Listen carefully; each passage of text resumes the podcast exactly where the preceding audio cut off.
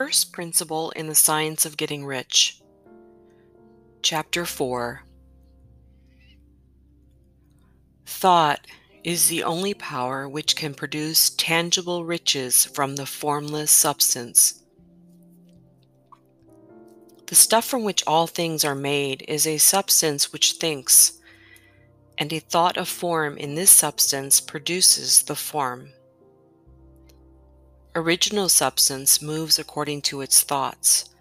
Every form and process you see in nature is the visible expression of a thought in original substance. As the formless stuff thinks of a form, it takes that form. As it thinks of a motion, it makes that motion. That is the way all things were created.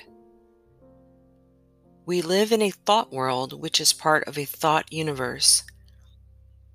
The thought of a moving universe extended throughout formless substance, and the thinking stuff moving according to that thought, took the form of systems of planets and maintains that form. Thinking substance takes the form of its thought and moves according to the thought holding the idea of a circling system of suns and worlds. It takes the form of these bodies and moves them as it thinks. Thinking the form of a slow growing oak tree, it moves accordingly and produces the tree, though centuries may be required to do the work. In creating, the formless seems to move according to the lines of motion it has established. The thought of an oak tree does not cause the instant formation of a full grown tree, but it does start in motion the forces which will produce the tree along established lines of growth. Every thought of form, held in thinking substance, causes the creation of the form, but always or at least generally, along lines of growth and action already established. The thought of a house of a certain construction, if it were impressed upon formless substance, might not cause the instant formation of the house, but it would cause the turning of creative energies already working in trade and commerce into such channels as to result in the speedy building of the house.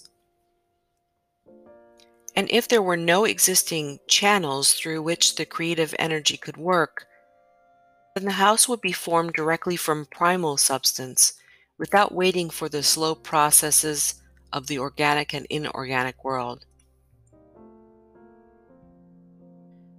No thought of form can be impressed upon original substance without causing the creation of the form.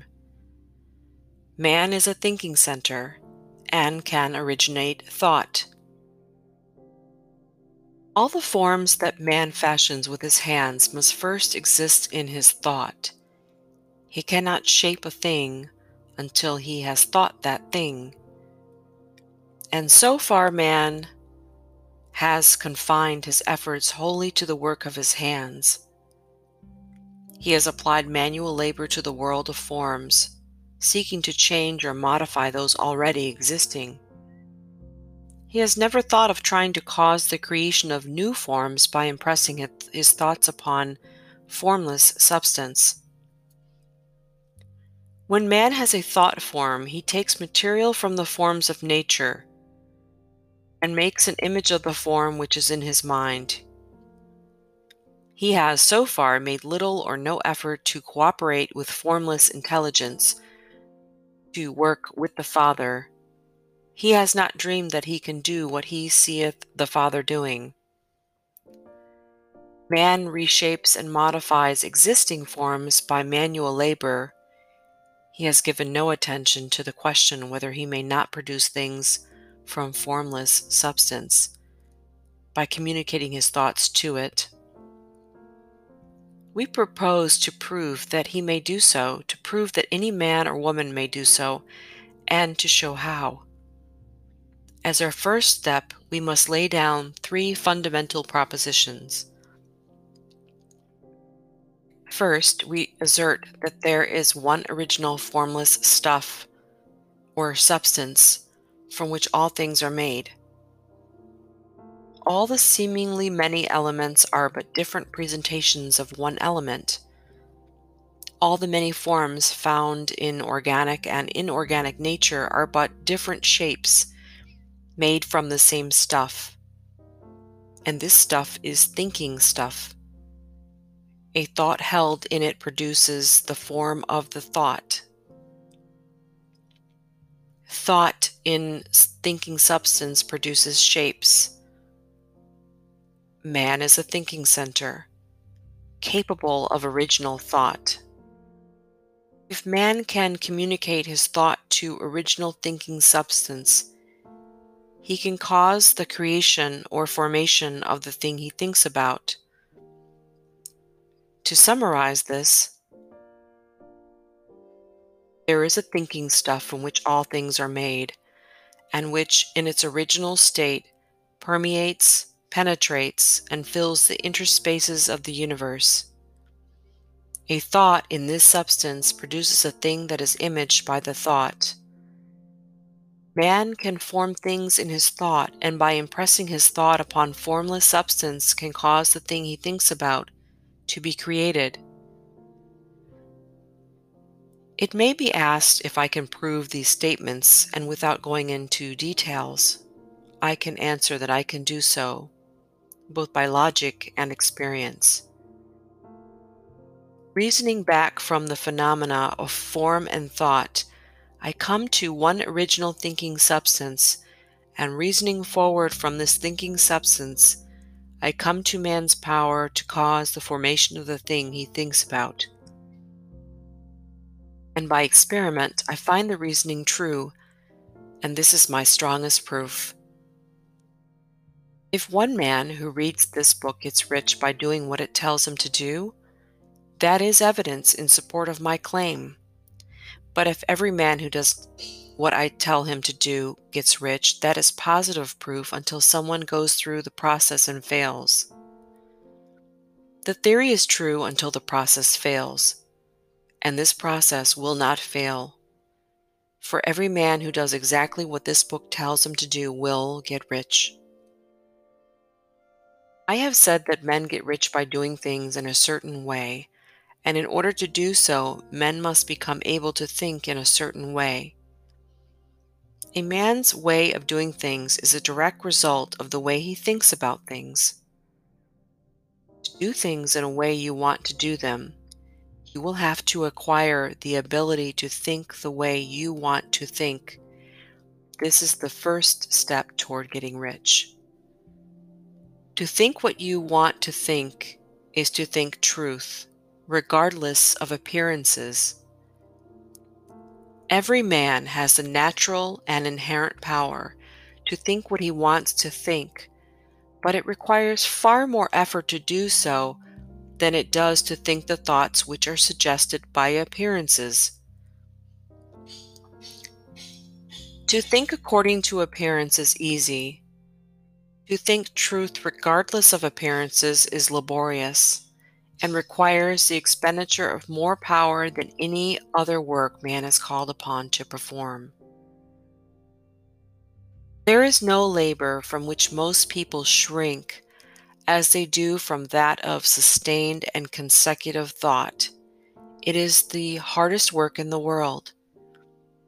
This is especially true when the truth is contrary to appearances. Every appearance in the visible world tends to produce a corresponding form in the mind which observes it, and this can only be prevented by holding the thought of the truth. To look upon the appearance of disease will produce the form of disease in your own mind, and ultimately in your body, unless you hold the thought of truth, which is that there is no disease. It is only an appearance and the reality is health. To look upon the appearances of poverty will produce corresponding forms in your own mind unless you hold to the truth that there is no poverty, there is only abundance. To think health when surrounded by the appearances of disease, or to think riches, when in the midst of appearances of poverty, requires po- power, but he who acquires this power becomes a mastermind. He can conquer fate, he can have what he wants. This power can only be acquired by getting hold of the basic fact which is behind all appearances, and that fact is that there is one thinking substance from which and by which all things are made. Then we must grasp the truth that every thought held in this substance becomes a form, and that man can so impress his thoughts upon it as to cause them to take form and become visible things. When we realize this, we lose all doubt and fear, for we know that we can create what we want to create, we can get what we want to have, and can become what we want to be.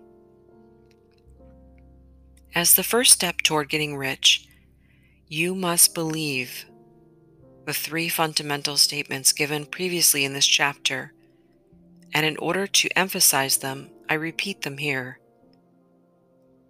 There is a thinking stuff from which all things are made, and which, in its original state, permeates, penetrates, and fills the interspaces of the universe. A thought in this substance produces the thing that is imaged by the thought. Man can form things in his thought, and by impressing his thought upon formless substance, can cause the thing he thinks about to be created.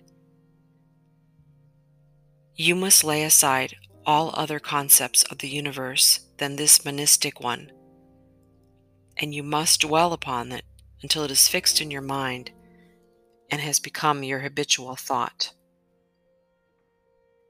Read these creed statements over and over again. Fix every word upon your memory and meditate upon them until you firmly believe what they say. If a doubt comes to you, cast it aside as a sin. Do not listen to arguments against this idea. Do not go to churches or lectures where a contrary concept of things is taught or preached. Do not read magazines or books which teach a different idea. If you get mixed up in your faith, all your efforts will be in vain. Do not ask why these things are true, nor speculate as to how they can be true. Simply take them on trust. The science of getting rich begins with the absolute acceptance of this faith.